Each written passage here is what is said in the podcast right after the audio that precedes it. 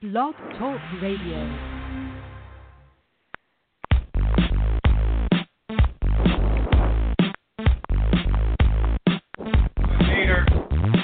It's the Gridiron Stud Show and the promo that's got the flow. Football knowledge from toe to toe with Amo, Calomino, and the other host you already know. Chad Wilson brings you the show. Dial us up, give us a call. We're waiting here. Talk some ball. 347 633 9365 is the number to call. So don't sit around, no time to stall. Giving you football from wall to wall. And now we give you our two hosts, Emil and Chad, with your breakfast toast.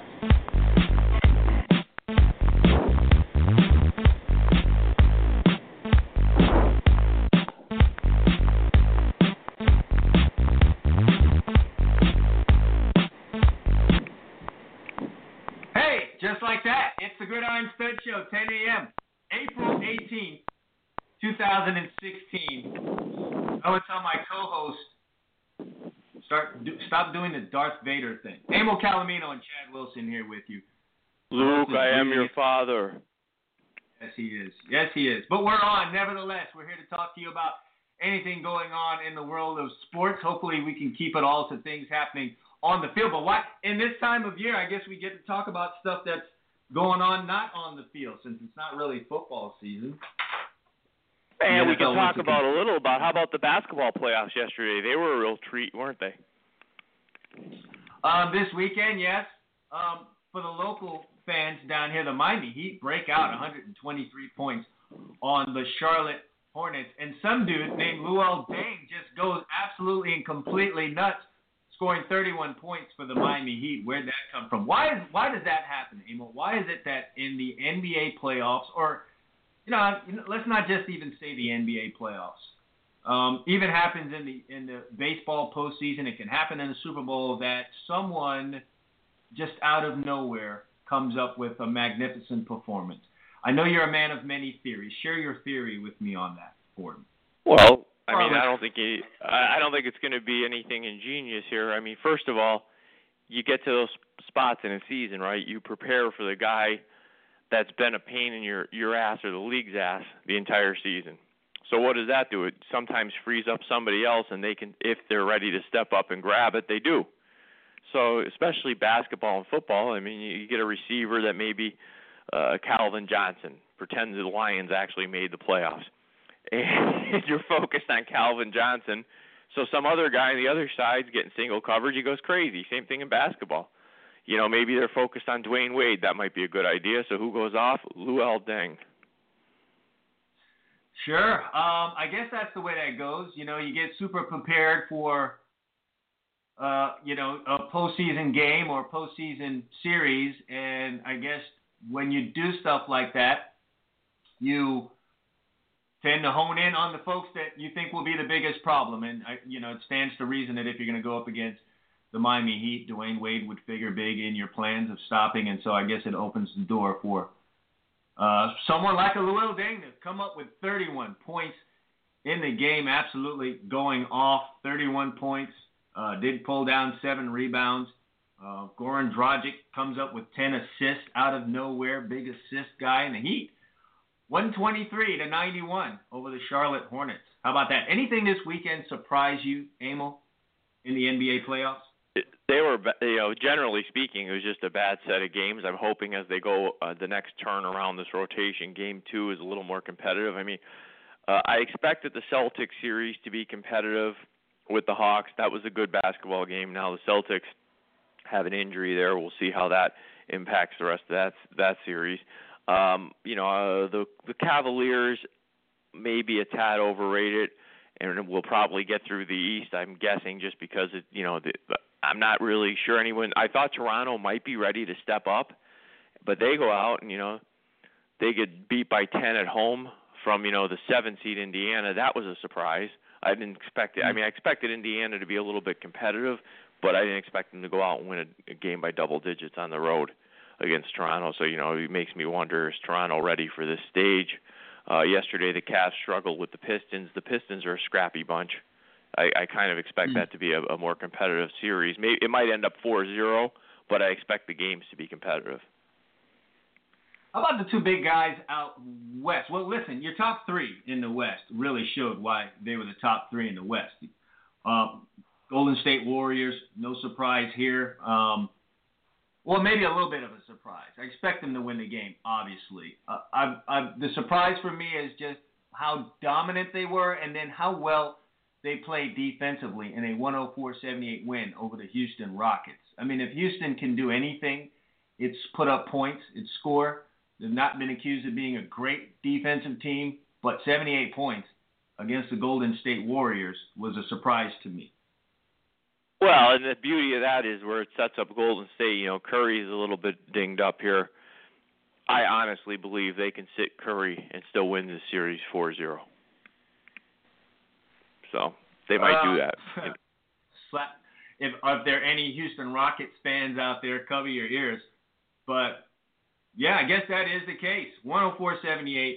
And what have we always said on here? Defense is where it's at when you're talking about winning championships. And we, the big story all year long with the Golden State Warriors, aside from the fact that they were chasing history with 73 wins in the regular season, was just how well they shoot the basketball. That got all the press. But here we are in the postseason as they try to defend their championship. And what do they do? They come up with a defensive effort.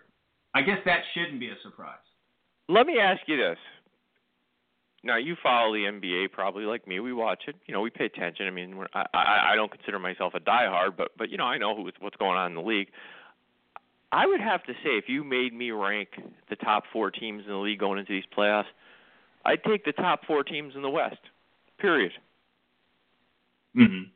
Sure. How would I be wrong? I mean, I mean, am I am I being too hard on Cleveland here? But I honestly do not believe the Cleveland Cavaliers are better than all the way down to the Clippers. I mean, in the because the Clippers played a large chunk of the season with guys missing, specifically Griffin, but they had other, you know, big time injuries. They still won 53 games uh, playing in that conference. I I would say that Cleveland and Toronto would not crack the top four in the West. Um, I don't know. I might I might I might take issue with that and saying that if you're in the West, you're pushed to that next level, and um, perhaps they respond. You'd like to think a team would respond. They certainly have the talent, so perhaps they are would be a better team than the LA Clippers. Yeah, I mean that would be the only. I mean, I I just pull up their scoring differential. Now you got a pretty big sample at this point. They played 82 regular season games. The best scoring differential in the East was the Cavaliers, six points a game. In the West, the Warriors 10.8, the Spurs 10.6, the Thunder 7.3. And then and then finally, your theory holds water.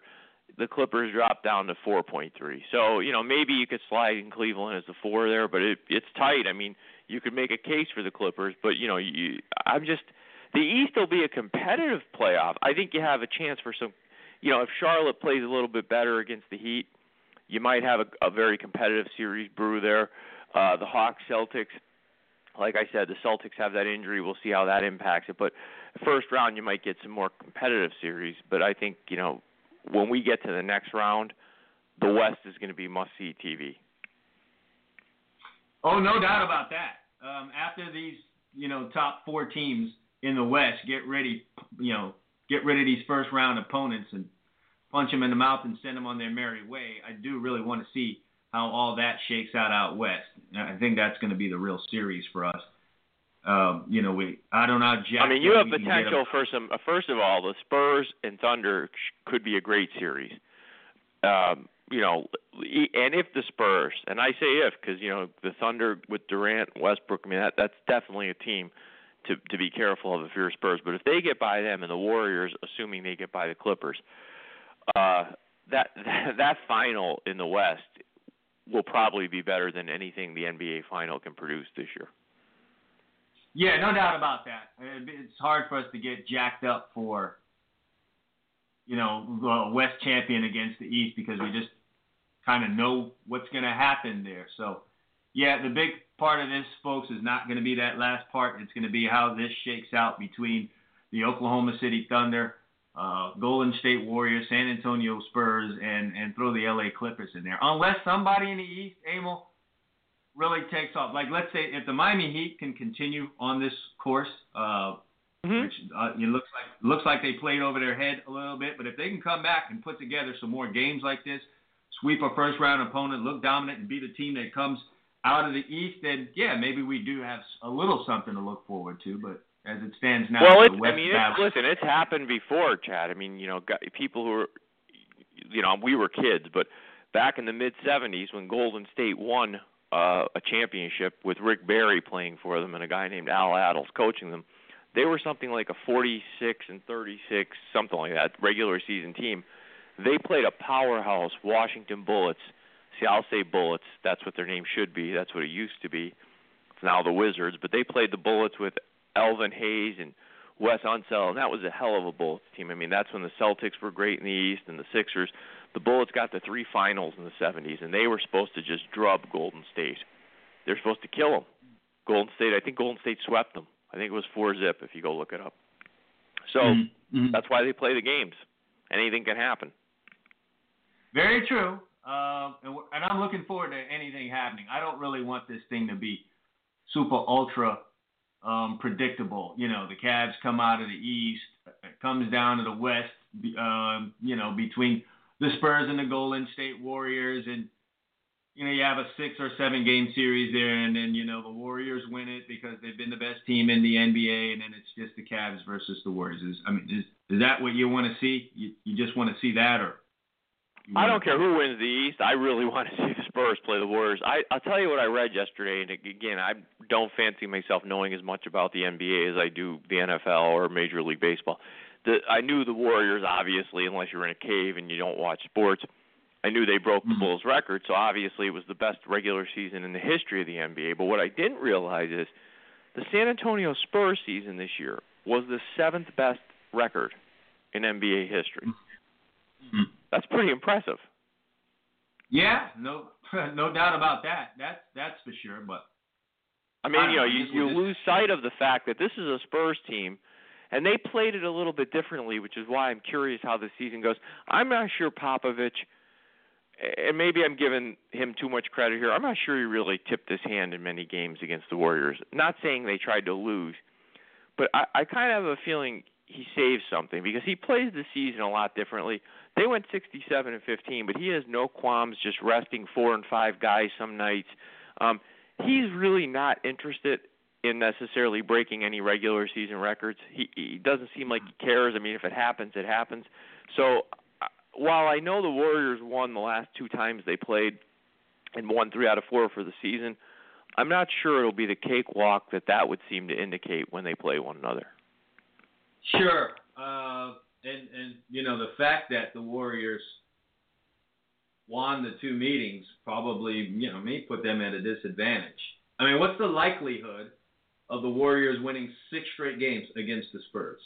So we can kind of count out any type of a sweep if you thought that would be some type of. Uh, Listen, know. I'm going to go out on the limb here, and you know you'll probably get to attack me in June and laugh at me, or late May, whenever that series goes off. I'm going to say the Spurs are going to beat them in seven.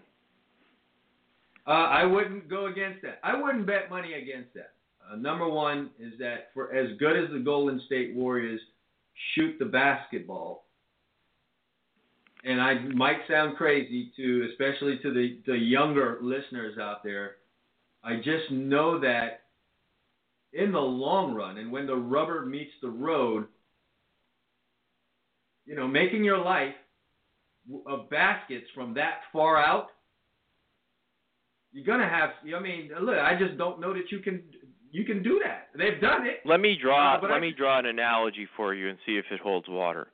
The three-point shot, living by it in the NBA, and the Warriors are great. They're the best. Okay, at that is like living by the home run in baseball. That's the way I look at it. When you live by the home run and you can't manufacture runs for baseball fans out there, that becomes very difficult in the playoffs because typically you're facing better pitching in the playoffs, right? So you're not going to hit a pile of home runs. So you know, if you're a team that scores 6 runs a game and you know, usually it's on 3 home runs, well, those teams tend to struggle in the playoffs. And that's kind of how I feel like what you're saying. The Warriors, they'll dust a few teams early on in this, but when they get to a team like the Spurs, what you're saying really really holds water for me because I say they're going to get out, they're going to defend, and there's going to be a different intensity level in those games than what you saw the Spurs play them with in the regular season. Yeah, um, and and and that will be the focus, and then you have all the experience not only of you know the Spurs team, but of their coach, obviously, and he's a he's a tactician and a schemer and all those good things, and um, I expect all of that to come into play when these two meet up. Now, the biggest surprise of all would be if those two aren't the uh, last two standing in the West. Yes, I understand Oklahoma City can play some basketball, but I think we all out there fully expect the uh, finals in the West to be Golden State and San Antonio. So that's something I guess a lot. So the thing that jumps off the page for me with Oklahoma City and where I think that in a series in a potential second round matchup with the Spurs, where they're at a huge disadvantage is they gave up 10 points more per game in the regular season. So again, big sample size. Spurs giving up 92 points a game. I believe they led the NBA. If not, they were in the top two or three. But I think they led the league at 92 points a game. Uh, the Thunder giving up a full 10 points more than that. So for me, that's what wins championships, and that's why I went into my original dissertation about I think when they get out and defend against the Warriors in the playoffs, the, those games may be different than what you saw in the regular season. I think that's really going to come into play against the Thunder. Uh, definitely agree on that. Final thing before we go into the break here, Emma, how much do you think we can take from an NBA regular season into the postseason? What has historically been your feeling about that? How much can we take an NBA regular season in the Big Four sports? I think I think the NFL and Major League regular seasons, although you get these guys like the Buster Olney, oh, anything can happen in a short series. Listen, it can, but I think the regular season means a lot in those two sports just because the way the the way the games are played and it, the depth of rosters needed. What I will say is in hockey and basketball, I think you can glean absolutely zero from the regular season after the first round. I mean, you look at hockey playoffs again, not a sport I I know what's going on, but it's not a sport I consider myself an expert. But it's it's routine that the top team in the league with the most points in the regular season gets beat in the first or second round. I mean, mm-hmm. would it surprise me if next round the Washington Capitals are knocked out of the hockey playoffs? Hell no. And I think basketball is kind of the same deal. Now, this was, well, let's be honest, this season was historic. So I'm not trying to suggest Golden State's not for real. They won the championship last year. Uh, they broke the Bulls record this year. But I'm not going to be shocked if they get beat by a team like the Spurs just because everybody approaches that regular season a lot differently in those two sports. I mean, in in, in baseball, you want to win your division, which usually means winning as many games as you can for up until maybe the end of September, where you can rest some guys. Football, you want home field advantage. I'm not sure a lot of teams care that much in these sports about that stuff.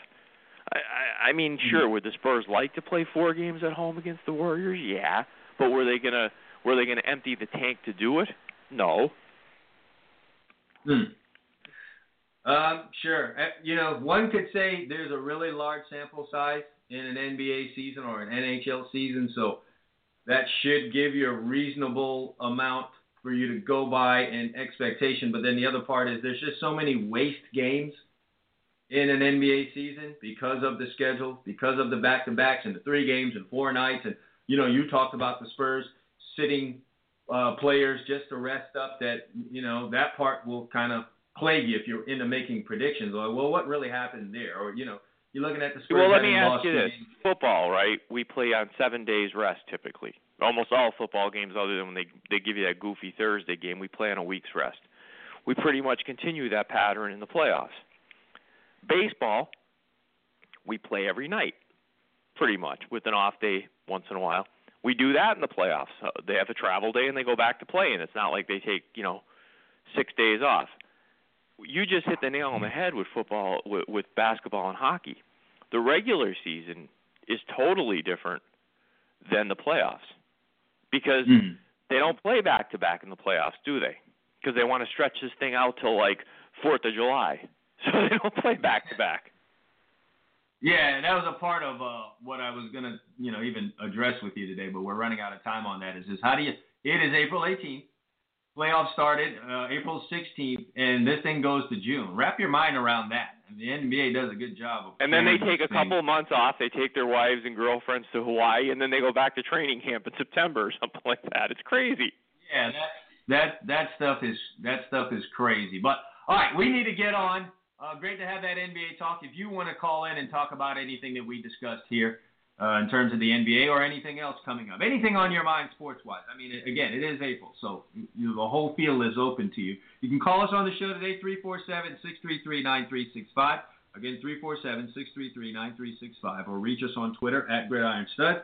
And you're always welcome to email the show cwilson at gridironstuds.com. We need to jump into a break. We got to talk about the NFL and all these record crowds showing up for spring football games. What does that mean? We'll talk about that and more when we get back on the Gridiron Stud Show right after this.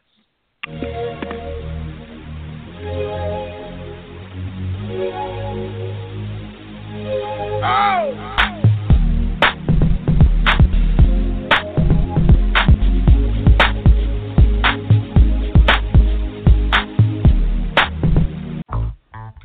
You want the truth? Well, here it is. Speed kills, and in no other sport is that true than in football. Speed gets you to the end zone. Speed gets you to the ball carrier. Speed makes you a winner. Do you want championship type speed? Do you want speed that kills? Then complete speed is what you need. Complete speed is turning athletes into game breakers. With quick and easy methods that are easy to understand, complete speed can shave time off your 40 yard dash, make you quicker and more explosive. They have a clear progression, drills, and exercises along with specific instructions. They also have proven sample workouts and programs for you, the individual, or for you, the coach. Speed is what you need, so hurry now and check out Complete Speed. Just go to gridironstuds.com forward slash complete speed. That's gridironstuds.com forward slash complete speed for more information right now.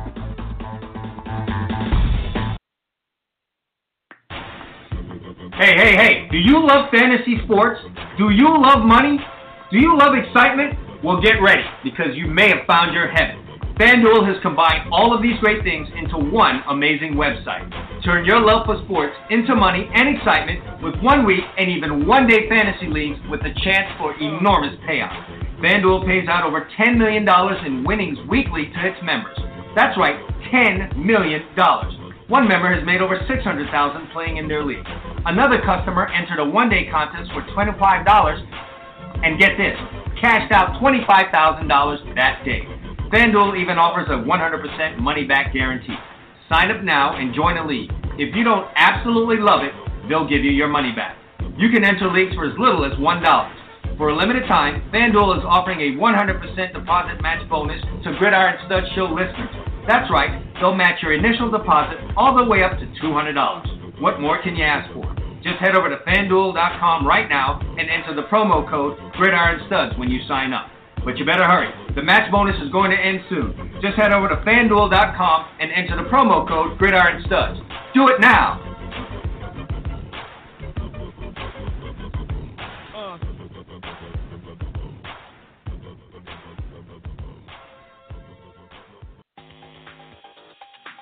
Sure, summer's gone, winter's here, but that doesn't mean everyone's putting their t-shirts away. Whether it's the company recreational basketball team, the youth soccer league for the kids, or the Halloween party your buddy throws every year, t-shirts are as much a part of the American culture as Tom Brady deflating footballs.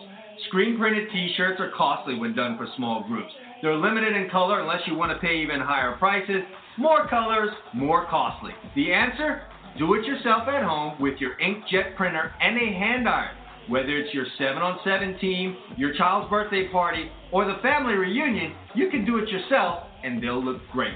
That's right, with heat transfer paper sold at tshirtsupplies.com, you can design your own logos, you can do the wording whatever you want, print it on your own inkjet paper sold by tshirtsupplies.com, and iron it on with your own hand iron. The design or pictures you put on your t-shirts are limited only by your own imagination and creativity. If you dream it up and design it, the paper sold at tshirtsupplies.com can get it onto your t-shirt. By the way, don't worry if you haven't done it before. As T-Shirt Supplies has first-rate customer service, they'll help you get the right paper for your project and steer you in the right direction. Visit them at tshirtsupplies.com. That's t-shirt, no hyphen, supplies plural, all one word, dot com. Or call them at 1-877-857-2737. It's 1-857-85-PAPER. T-shirtsupplies.com. go there now.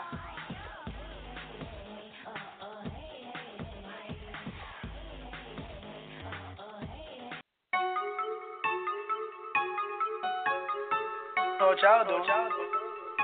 But I'm piped up. See that boy right up? He piped up.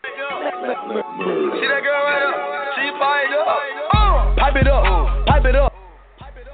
We're back here on a Monday edition of the Gridiron Stud Show, 10:25 a.m. Eastern Time.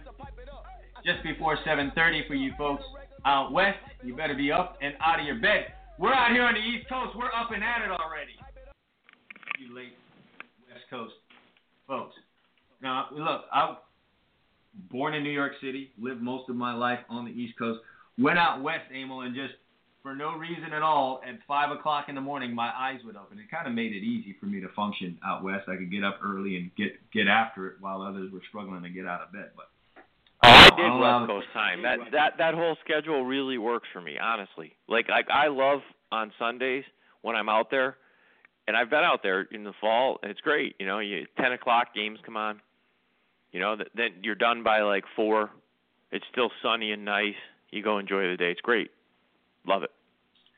Yeah, I mean that is that is a good thing. One of the, one of the things I enjoyed about being out west. All right, spring football was in full effect. It, I think it pretty much winded down this this last weekend here, as I think the majority of the spring games are in. I don't know if there are any more remaining, but you know all the big boys were playing uh, this weekend, and we had some huge crowds at college football spring games. I mean, it seems bigger than than ever before. Ohio State played theirs. I had a chance to catch some of it. They had a, a record crowd on hand there, Amo. I guess we had hundred thousand people attend a spring game. That's amazing. Yeah, I mean, What what else are you gonna do in what else are you gonna do in Columbus, Ohio in April? What? I mean, go to an Indians game. hard. You go gonna to a there, John man. K. What are you gonna do? Go to a John Kasich rally or something? Come on, man. Nothing else going on. I don't know. here. Go to a Cleveland Cavalier basketball game. How about that? Why? So they could, so you could pay your good money and then be disappointed when they get wiped up by the Warriors or Spurs? Come on, there's nothing going on. It's Columbus, Ohio. Jeez. Someone's in full dick mode here today. Sorry to our listeners out there in the Cleveland, Ohio area, but for God's sake, LeBron James plays for the Cleveland Cavaliers. I mean, don't you want to see that? I mean, they he's gonna probably of- they probably had eighty thousand down the road for me at State College. I didn't even look at what their spring game was at. I mean, there's only a few things to do in Pennsylvania on April 16th. You either go trout fishing if you're a fisherman because it's the first day of trout, or you can go to the Penn State spring game. It's not like we're, you know, we're just f- overflowing with things to do in mid-April. I mean, come on. and you folks say you're not selling that whole Pennsylvania thing on on anyone thinking about going in that area. But but listen, Amo, you got to admit, man, a hundred thousand. Have you seen pictures of that stadium for the spring game? Yeah. I felt bad for anybody. I felt bad for anybody that wasn't a parent or relative that was at it. I don't know. I can't get. I can't really get up for spring games. I don't know why. Maybe I should be. We I just talk about this re- every year. Every year we have the same conversation. You know, we mention the spring crowds. You say that, and I tell you, honest to God, and you know, you know how how much of a USC homer I am. I wouldn't go to the spring game. If I was out there and somebody said, "Hey, you want to go to the spring game?" I'd say, "No, no, thanks. It's April. I'm in Southern Yeah, I- California. Uh, I I got some other things to do. Thanks." Yeah, I can't get. Uh, I can't get geeked up for that. I, you know, like I've been to our spring games, and obviously a big part of that for me is running into old teammates. Something I was able to do on Friday night, by the way. I had a really good time at our alumni event, running into old players, and you know, one in particular was um, an old safety that played with me, Carl Richardson, um, who was a high school coach out in Texas. Didn't expect to see the guy being all the way out in Texas, so good running Sure. into him again, and several of my teammates. Um, but that's a big part of the spring game for me. Other than that, But that's though, different. You, know, you you played. You should go to that. I mean, I'm saying for your average fan, use me as an example. That's what I am. I mean, what? Come on. Could you imagine? If first of all, you know my wife. If I said to my wife, if I was in Southern California this time of year, she, I said, hey, you want you want to go to spring game? She she'd look at me like, and she knows how much I love it. She'll go to games, so she's not one of those wives who, who won't go to sporting events. She'd look at me like I need a psychiatrist. Yeah, I mean, look, you can't expect the wife to get geeked up, or you know. But she's not a game. non-sports than type wife. Like she goes to games and she'll have a good time at a game. But I'm what I'm trying to use that as an example. I, I love it. I just don't understand.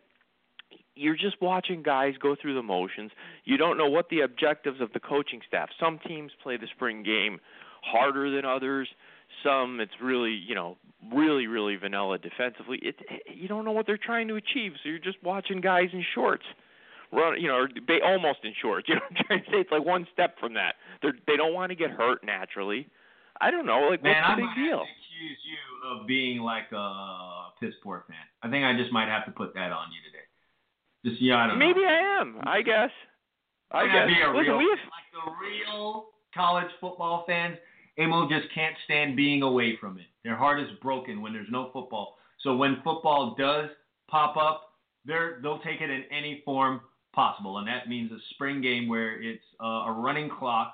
Um, you've got backups in there a lot, and you do fuddy-duddy stuff in between, like have a long toss or a student body uh, 40-yard dash competition and all. Hey, listen, do you not remember, Abel? Do you not remember? I know all the fans here remember uh, during the Al Golden era, where you had a half of spring game played on half the field, and the other half of the field it was a carnival event uh, for the young kids, bounce houses and other goodies. Do you remember that?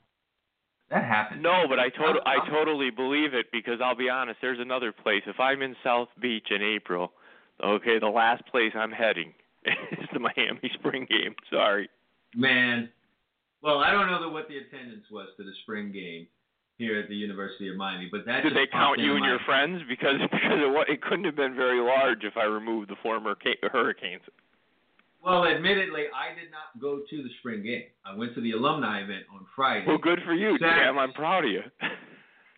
I mean, Saturday I had you know a training session that I really wanted to be ready for, and I didn't want to have to hustle from the spring game over to that. So you know that was a story there. My son Marco did go. So if there are any uh, Miami fans that are into recruiting, that you know before you go calling me uh, all the names that you want to call me, uh, Marco did go to the spring game. Went with his teammates from American Heritage. They took a bus, about 20 of them went over there and watched the spring game. So I know that's more important to the fans there than uh, myself attending. So while I didn't attend, he did attend. well, I, listen to listen to where I'm located. You know, I'm I'm about two hours west of New York City, two hours north of Philadelphia. So the Eagles have their training camp down in the Allentown, Bethlehem area. For those of you in Florida, think Bethlehem Steel back in the day. That's where that was. That's Right. where that is. Think Billy Joel song "Living Here in Allentown." That's what that's about. Okay, so they have it down at Lehigh University. Great school, really good school, top notch. Um, and that's where they have a training camp. We have guys up here, you know, the Eagle fans, where I'm surrounded by them. You know, they get all wide-eyed. I'm going down to see training camp, and I mean, I, I'm I'm trying not to be a wide guy. I'm just. Oh yeah, it should be fun. It should be great. yeah, well, you're an Eagles fan. We all know you're a Dallas Cowboys fan, and uh, that's where your heart lies. So I think if you went to an Eagles practice, um, your sole purpose would be to heckle um, anyone there, to heckle the team and anyone you saw cheering for the team. There's a good The chance I'd be bloodied at one of those events, and you would ha- be missing a host uh, for the following show. we've seen how Eagles fans get down. There's plenty of video out there uh, on the internet, on YouTube, of Eagles fans uh, throwing right to. I mean, the Eagles were the the only team to ever have a, a jail in their stadium. How about that? That, How about that that that is that is true, and I'm telling you what, if the Flyers fought like the Eagles fans do, the Flyers would be a much better hockey team. That's that's a true statement. Oh. Okay, they, Drum hit. Drum hit on that one, folks. Hit the drums on that one. Well, you got you snuck that one in. I don't know why they let you live in Pennsylvania. You're constantly kicking them in the nuts with their sports team. Um, another big crowd for a spring game was in Georgia, which is typical because you've got a brand new regime there. Kirby Smart, former Alabama defensive coordinator, new guy there in Georgia, and all the reports are the reports are that uh, Jacob Eason, the freshman early enrollee, did well to impress the 93,000 plus on handle see the Georgia Bulldogs spring game. So I want to talk about this, Emil, in the part of this sec- of this program when we're talking college football. There are a ton of new hires out there. Uh, we can't be expected to remember all of them, but if you had to guess, who is going to come away as as the best hire just off of this 2016 season? Who do you think is going to look the best in their new in their new digs, in their new polo? Who's gonna Who's gonna look the best? I'm going to surprise you with two two names, and it won't be Kirby Smart. Not because I think he'll do necessarily a bad job. I think he's in a little bit of a tough situation in that his best quarterback is going to be Eason, who's a true freshman, um, and he's playing, you know, in that SEC East, where I think Florida uh, and Tennessee I expect to be both very good. I think Florida's going to have a good year there. So uh, this year, I think the, the guy you're going to laugh at me when I say this. Number one is going to be your guy down there, Mark Richt. I think he is. uh you know, he got he took a lot of heat at Georgia for supposedly not winning enough. We covered his record when when when you know when he left there, and you know I was kind of shocked that you know I mean I understand. I shouldn't say shocked. I'm just surprised that fans don't understand just how much he did win there. But I think he'll restore a lot of credibility to the Miami program. I'm not sure he. We talked about this. I'm not sure he's a long-term guy there, like like 15 years or anything like that. But I think he'll come in in the short term, restore some instant credibility to the program. He's a high-character guy. He's a good football coach, and I think you'll see Miami play much more much sounder football technically, and with the talent base they have, I think they can be a, a pretty darn good football team this year. Okay. Mm. And okay. The other guy is is I'm I'm going home. I think uh, I think Helton's going to do a good job at USC. I mean, he's a coach's son. I like what I've seen from the guy and heard from him so far. Much more substance, as I like to say, than sizzle. And I think after Pete Carroll left there, USC tended to hire sizzle candidates like Lane Kiffin and Steve Sarkisian, and they they they'd go, oh, they can recruit. Oh yeah, they can recruit. You know what? I could recruit. Okay, give me a right. clipboard and a whistle, and I can recruit at USC. I'll get a few kids to go there. Okay. Um, yeah. That doesn't matter. You need to coach fundamentals and toughness, and I I like what he brings. He brings a, a sense of middle of the country decency. Just a, a hard-working guy. Father was a coach, so I think those two guys, believe it or not, are going to sh- look like very good hires when the season's over. You got a third, and you, you got a third because I want to write these down. Something I'm going to refer back to, hopefully fondly, uh, when we're in the middle of. well, you're going to laugh at me, huh? I, if, I, if if need be, I will. I'm going to give you my you three so I'm going to put myself out there.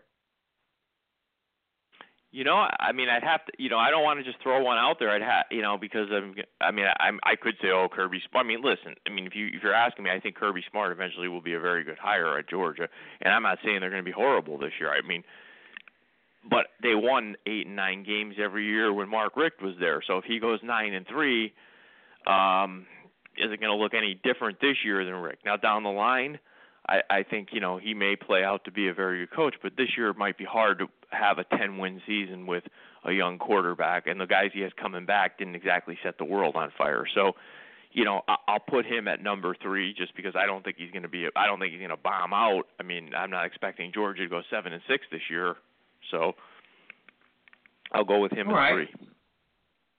So Kirby Smart. I'm going to kind of go. I don't know. I don't. I want to. I don't want to say off the grid, but maybe not the ones that people are talking a, a whole lot about in terms of hires. Um, I want to say this. I think. I think at Maryland, the hiring of DJ Durkin is going to pay off, and probably pretty quickly. I think. Uh, because Maryland has just been lying dormant there. Yes, they're in the Big Ten, but they're a program that people really haven't talked much about. I do know this. I've come to learn this over the years that I've you know, in in recruiting that there is a pretty good amount of talent in the Maryland area, and I don't know that they've always been good in securing that talent. So there's a talent base there uh, for them to work with.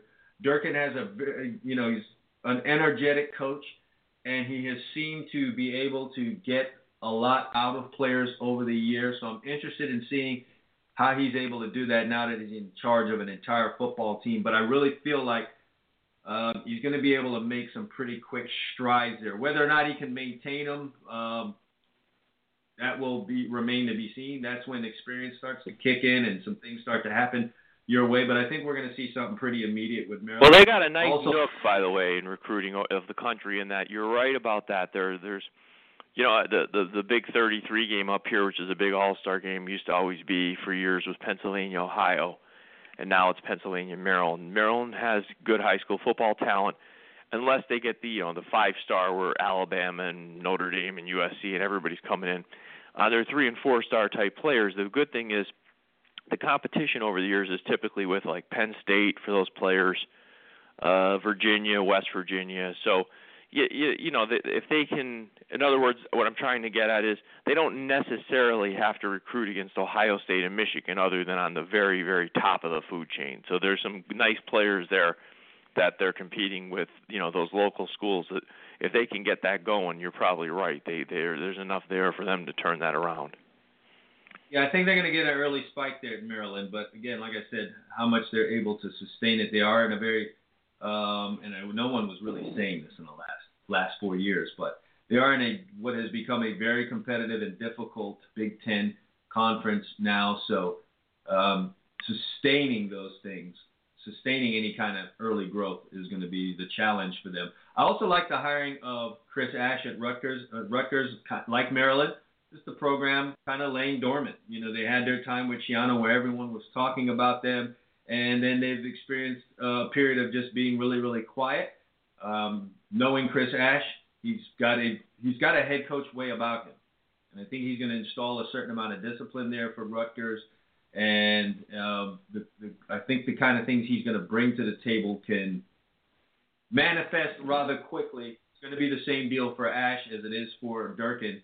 To you know, can you sustain the early bump that you? So let me ask you this. I mean, you, they may they may appear better and they may play more uh, you know sounder brand of football, but I guess my Mhm. question, especially for those two, eh, how does it translate into results? Because I'm not sure where the wins come from necessarily. I mean, they're in they're both in a division where they they they get to play Michigan, Ohio State, and Michigan, Michigan State, Ohio State, and Michigan every year.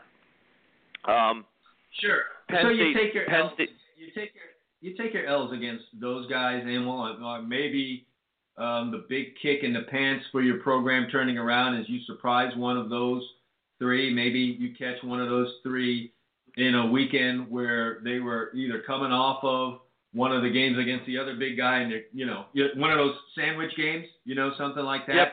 Uh, I haven't really looked at the schedule, but maybe you catch them on a low, and that's the real kick in the pants. I think that could happen for either one of these programs because again, you got the you're installing discipline, and the big thing is you're also installing a belief there. Whereas you know with the last regime, things weren't going well, so it's easy once you fall down by 10 or 14 points to a Michigan State or a Michigan Ohio State to just fold it up and be like, well, here we go again.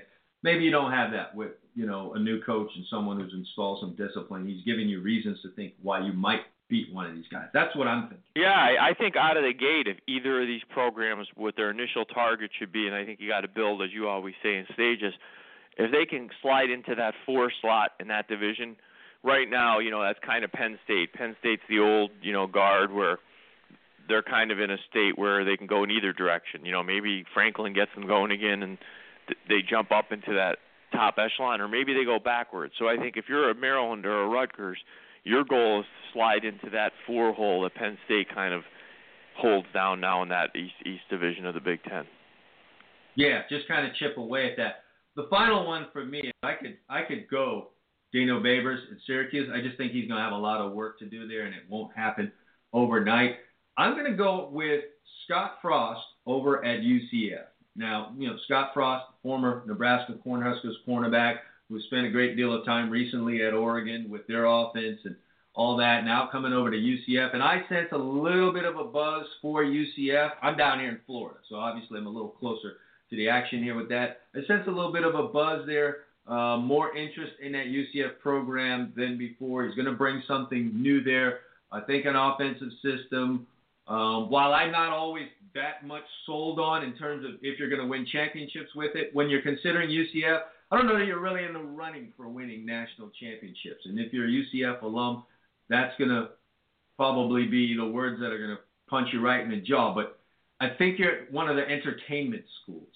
I don't mean to sound like a dick, but if you, I mean, I think you kind of understand what I'm No, but th- that's not necessarily a bad thing. I think an entertainment school is one of those programs where your goal is win your conference, get to a good bowl game. You know, all that stuff's great in college sports, and entertain, be be fun to watch, and maybe you pull the occasional upset in the out of conference game that you schedule with the Ohio States of the world.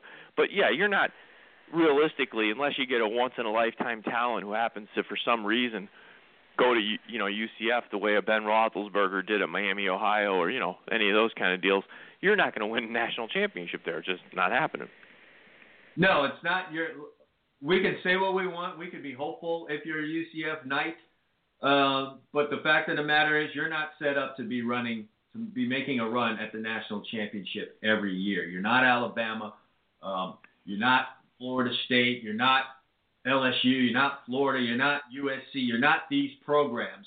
I'm not saying it's impossible for you to win a championship. You may have that year where everything comes together. You just have that one class that stayed together and you make a run at. it. I mean, UCF had a great season not too long ago. Or you get some super talent, a, a Jameis Winston or somebody shows up to your program and you ride that wave there, and yeah, you find yourself in a title game, but you're not going to be in the running. So if you're not going to be in the running, um, you can you can do a lot for your program by being the entertainment school that you know is fun to watch, like you said, like Oregon has been.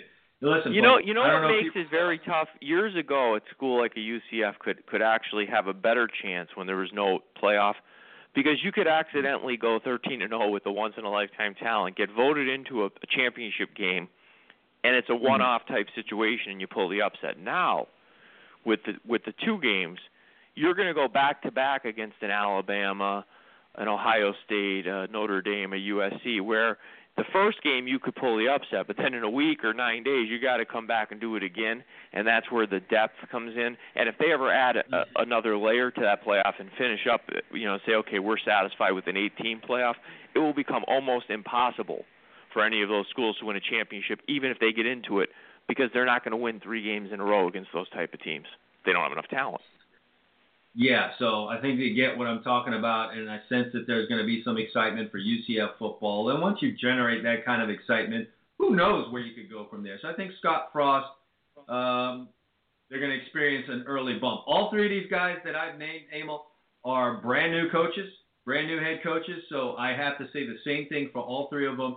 If you are successful in making that quick early turnaround, um, you're going to need sometimes the lack of experience makes it difficult for you to maintain that because what comes with that, as we always know, we talk about a lot on this show, Emil, is expectations. So you come in, you go 10 and 2. Um, now, what do people expect from you? The folks over there that are fans for the Houston Cougars, the season they had, there's expectations now in Houston, right? There's some expectations there, and that's Well, they're going to come into the season and most likely as a top 15 or top 10 football team. So that's a lot different than what they did last year. Now they're coming in with a giant bullseye on them, and the bigger schools that are consistently, we, as I refer to them, the blue bloods of college football, are used to those expectations, and they don't even always deal with them well. So what happens when you get a school like a Houston, good example that you have, that isn't used hmm. to expectations? How do they handle them? Yeah. So I guess what I'm saying is I'm thinking UCF, Rutgers, and Maryland could be the 2016 Houston. Um, the possibility I think might be there, and uh, we'll just kind of see what happens after that. I'm interested in seeing what Houston's going to do after what they did last year. That's going to be one of the big things that I'm looking at because I'm really into the whole coaching thing. For some reason, that's been a big thing for me. So we'll kind of see how those things go. Interesting discussion to have when you're you know out here in April with not a whole heck of a lot to talk about. So that was our college football segment. We're going to take a break. When we get back, the NFL draft is right around the corner. We're going to talk about the NFL draft and who are the potential busts, who might surprise us, and uh, just anything else NFL draft. Again, you want to join us on the show today, number to call 347 633 9365. We'll be back right after the break. It's the Gridiron Stud Show.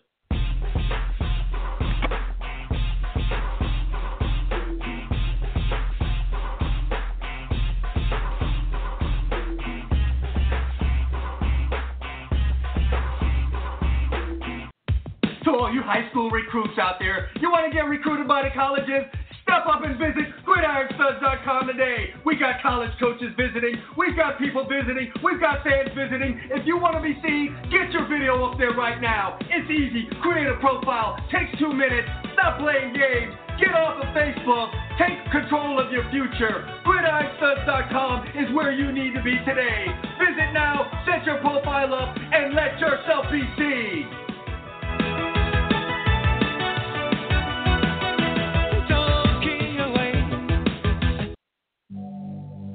Are you a property owner or want to be one, but you don't have time for property management? Then get an MVP on your team. Who has time for the letting process, for arranging inventories and organizing pre-tenancy cleaning, dealing with deposit negotiation and negotiating with service suppliers and maintenance? No one's got time for that. MVP does though. Get this MVP on your team. You can rely on MVP Property Management to offer you an extreme amount of quality and professional services for your money.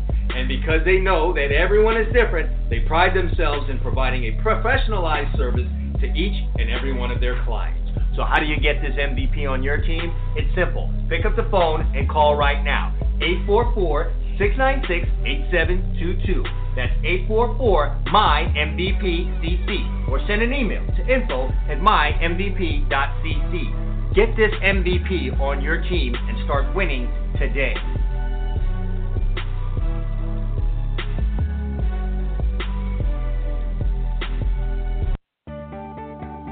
OMG. Look at all of this paperwork. Are you a business owner and you're buried under a mountain of paperwork? You need an MVP on your team. And that MVP is MVP Business Concierge Services. They know that sometimes paperwork can get in between you and your customers. Why not spend the time doing what it is you do best? Getting new customers, handling the ones that you have now, and while you're doing that, you can have an MVP working for you. We know that tax season is the busiest time of the year for business owners. No more missing deadlines and getting IRS penalties for late filing. MVP Business Concierge Services will do all the hard work for you. They will streamline your payroll, streamline your finances, and have you on track. With trustworthy advisors that are very reliable, they will take the hard work away from you and get you back into what it is you're doing best. How do you get this MVP on your team? You call right now 844 696 8722. 844 my MVPCC or send an email to info at mymvp.cc and get an MVP on your team today.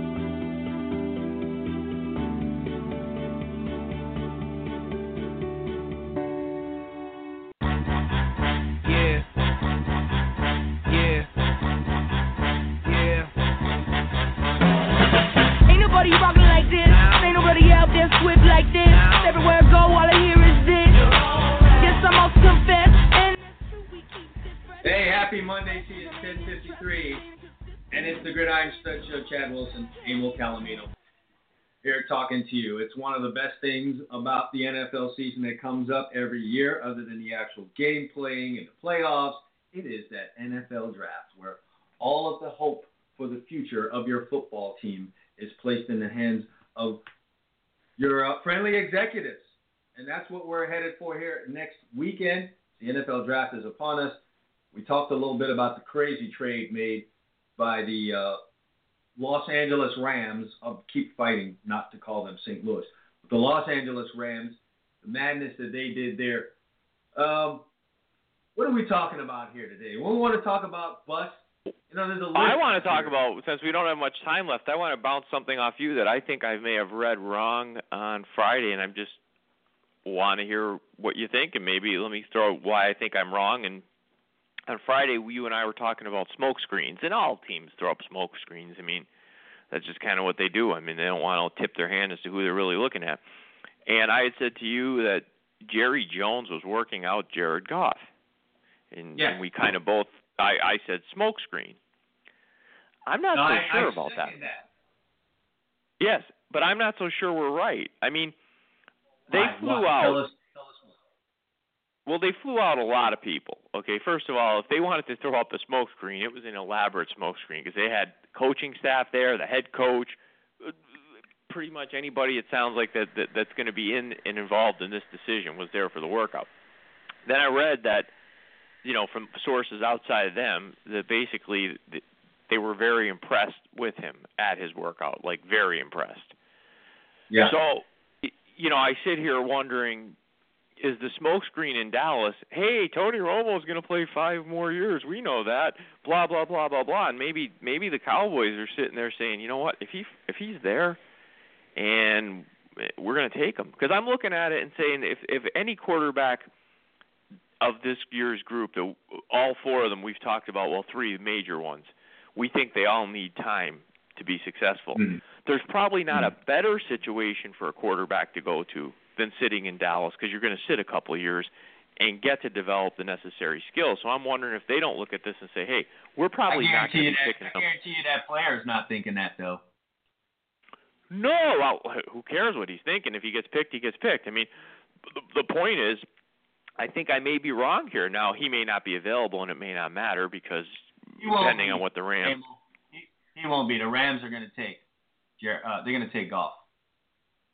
Well, and if they take uh, Goff, the Browns are going to run to the podium and take Wentz. That's so you're you're probably right. He probably won't be there. You know. No, I, I honestly feel like that's what's going to happen with the Rams. The whole reason that you did this is that you feel like you need to have this big splash, returning to Los Angeles. You know you're fighting for the entertainment dollar. You know that USC is right there. You know you got the the Lakers, the 17 win Lakers. You got the Clippers. You got a lot going on Angeles. You got a lot going on in LA. Yeah. That's yeah. That's why the that's why this whole um, blockbuster trade was made. And you're gonna go get a guy that played in the state of California. Um, you're gonna do that. You're gonna go get a recognizable well, name. You, you, you get Goff for two reasons if you're the Rams. The Rams window is open right now defensively. Okay, they've got they've got some players obviously on the defensive side of the ball. Between Goff and Wentz, you would guess, and from what I've read and what I've seen with my own eyes, Goff is going to be more ready to play more quickly, I would think. Even though we've talked about the flaws, we've talked about the playing in the air raid offense, he's played at a higher level of college football. So the chances are, of the two, he'll be more game ready quicker than Wentz. So if you're the Rams doing this, that would be my guess where you're going because this isn't a long term. If you're Jeff Fisher and that GM, you're on a short leash. So so you're not looking for some long term, you know, four years from now Wentz will be the better player. Well, four years from now someone else will be coaching him. So um, exactly. Yeah, so I think I think you you probably are reading this. If I was guessing, I'd agree with you. I think that is where he'll go. Now, here's my question to you: He goes one. Now, don't answer it knowing what we know for the last 50 years about them. Try to wipe your slate. Do we just do the Browns take Wentz number two? You want me to predict what the Cleveland Browns are going to do? Is that what you're asking right here on this show? well, let me let me rephrase my question, Counselor. Let me rephrase whatever, my question. Yeah, whatever. The, Would you take Wentz number two if you were the Cleveland Browns? If I was the Cleveland Browns, I'd sell and or just nuke the whole franchise. But I mean, how many quarterbacks are you going to take? I guess I guess that's what I do. I'm not high on either one of these quarterbacks if I'm if you're talking about me having a pick in the first top half of this draft. I'm just not drafting either one of these guys. If it's me. And I don't care how deep my need is at that position. I'd much rather go the route of what you talk about doing is um, I've picked a guy every year, so I don't know that I find myself in this situation. Even if I'm the St. Louis Rams, I roll with what I had at quarterback until I know I've got that guy. I mean, yeah, I mean, here, I'm kind of torn on the Browns where the Browns go with this. Everybody's going, oh, they can trade the pick. Well, to trade the pick, that would mean you first need somebody willing to want to move up to take one of these guys, and I'm not so sure there's anybody that's going to give you the king's ransom. You, you know that, that that you're going to look for. I mean, because the Rams were a unique situation. You highlighted it. I think the Rams' needs and the fact that they're in the LA market kind of dictated that they needed to make a splash, or they felt they did. I'm not sure anybody's going to give Cleveland. So. I didn't think so, Emil. I mean, what? Poor Case Keenum can't get a legit shot in this league. You couldn't go to the season with Case Keenum. No, no, you're mis you're misreading me. I'm not I'm not saying it was the right move. I, I I've actually made fun of it. I'm saying that's what they perceive. They perceive themselves obviously as what you said in this opening of this segment. They need to make a splash. Now, I'm not saying that was the right move. I don't agree with it. They gave up a lot. They gave up a real lot.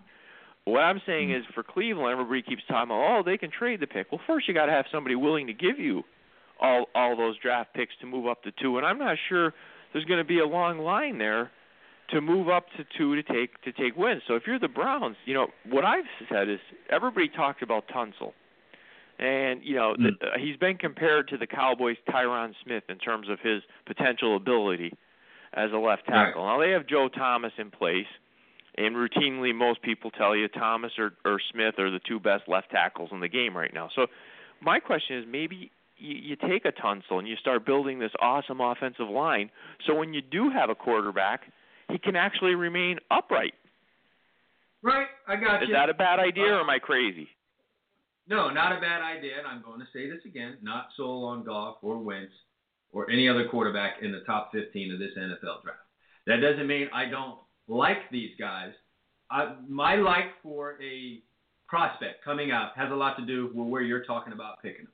If you're talking about picking these two in the top 15, don't like it. Top 20, don't know that I like it. You get past 20, okay, maybe a Goff or a Wentz. And me, I'm more Goff than Wentz, but you know, the Wentz, I'm not big on the whole.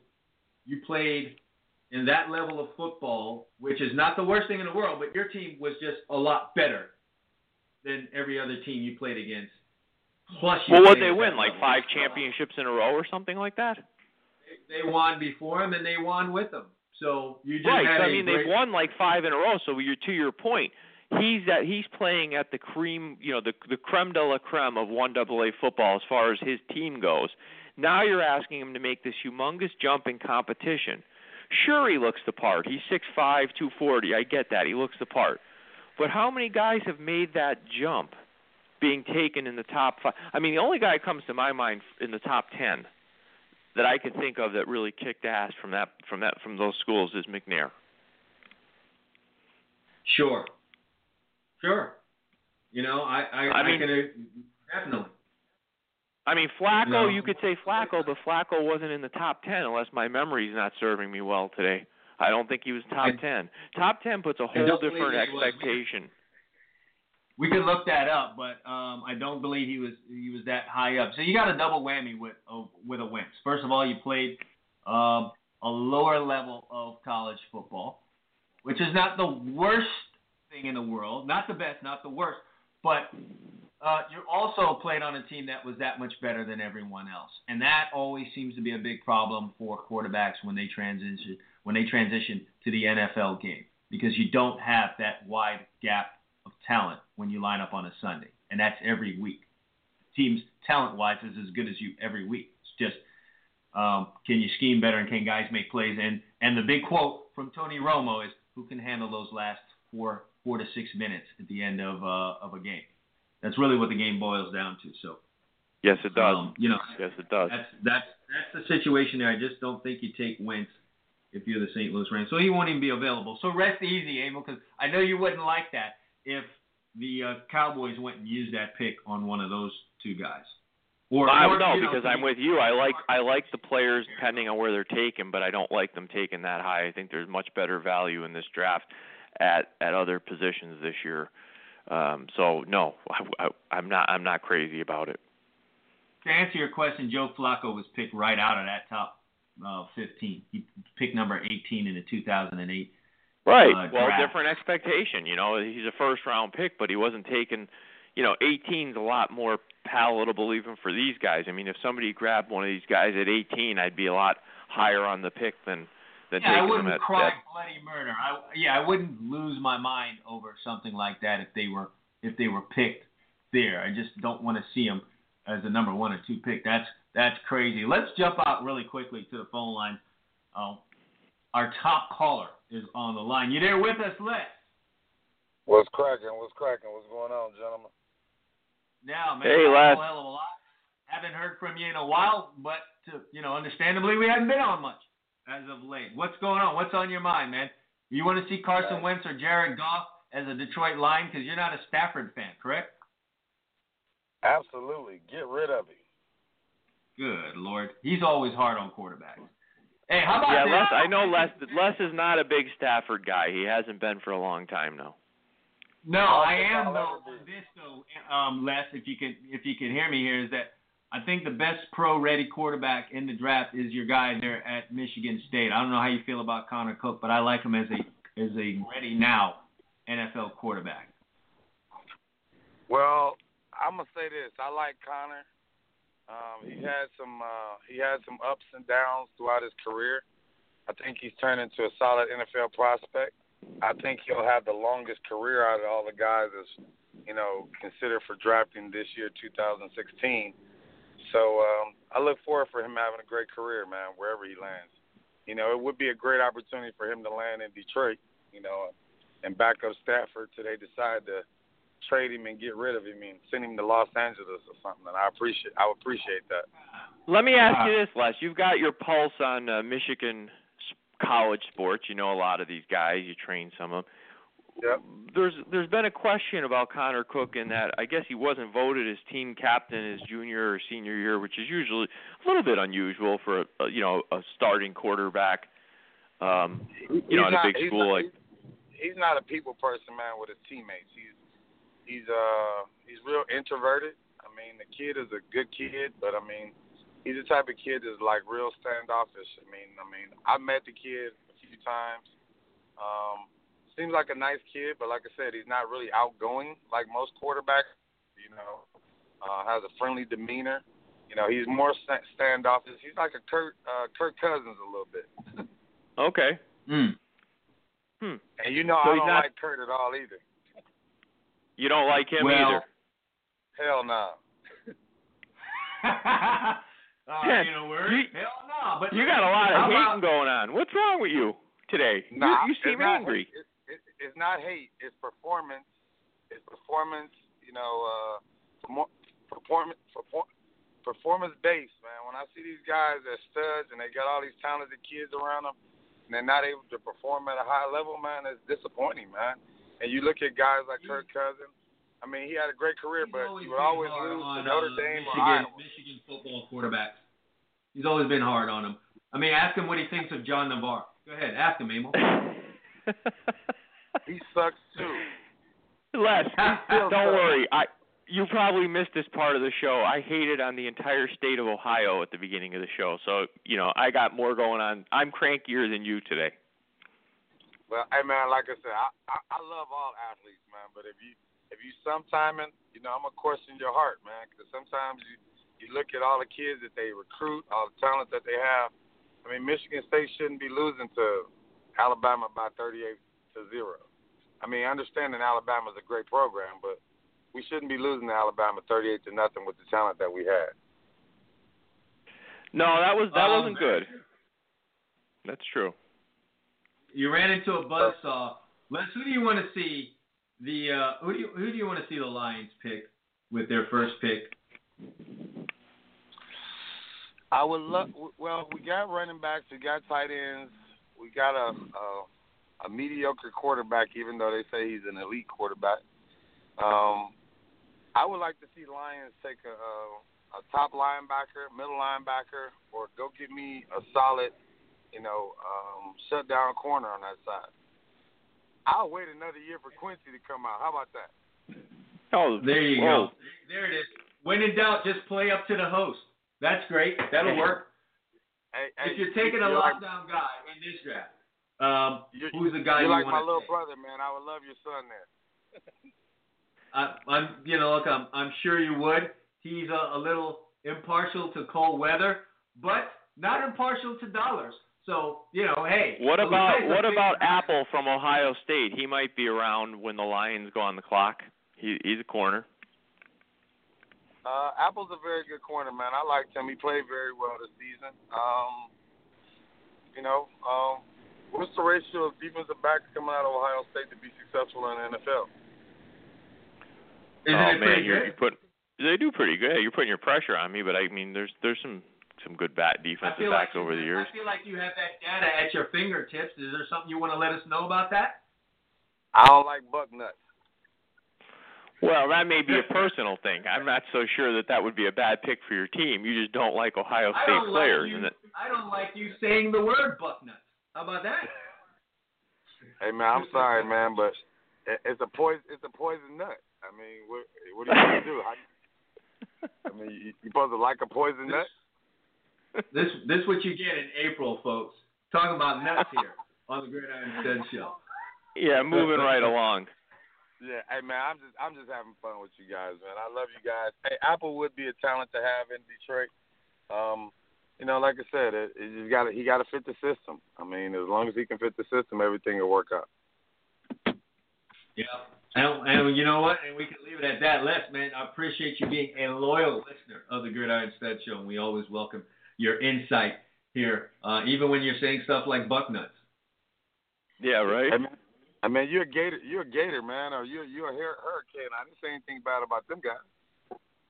Man, you said I'm a you said I'm a gator here, and, and you know I got I got listeners. I might have to edit that out of the show.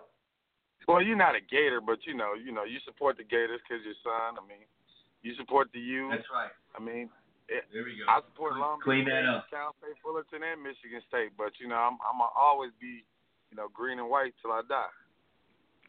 Les, man, you know I'm a 49er for life, man. We'll leave it at that. Appreciate you calling the show. See you later, Les. Absolutely. Y'all have a good one, man. All right.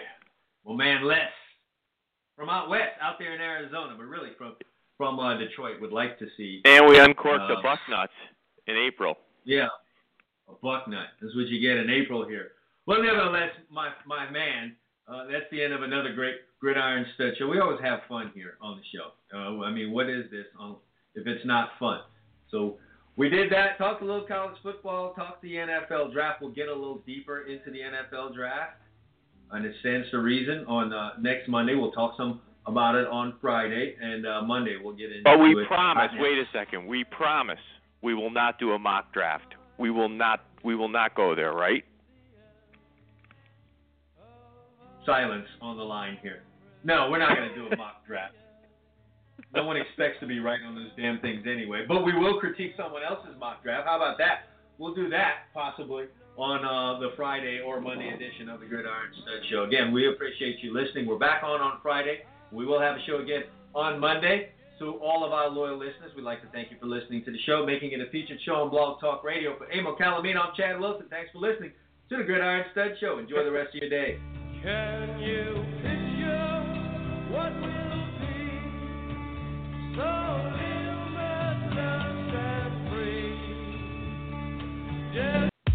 To all you high school recruits out there, you want to get recruited by the colleges? Step up and visit gridironstuds.com today. We got college coaches visiting. We've got people visiting. We've got fans visiting. If you want to be seen, get your video up there right now. It's easy. Create a profile. Takes two minutes. Stop playing games. Get off of Facebook. Take control of your future. GridironStuds.com is where you need to be today. Visit now, set your profile up, and let yourself be seen.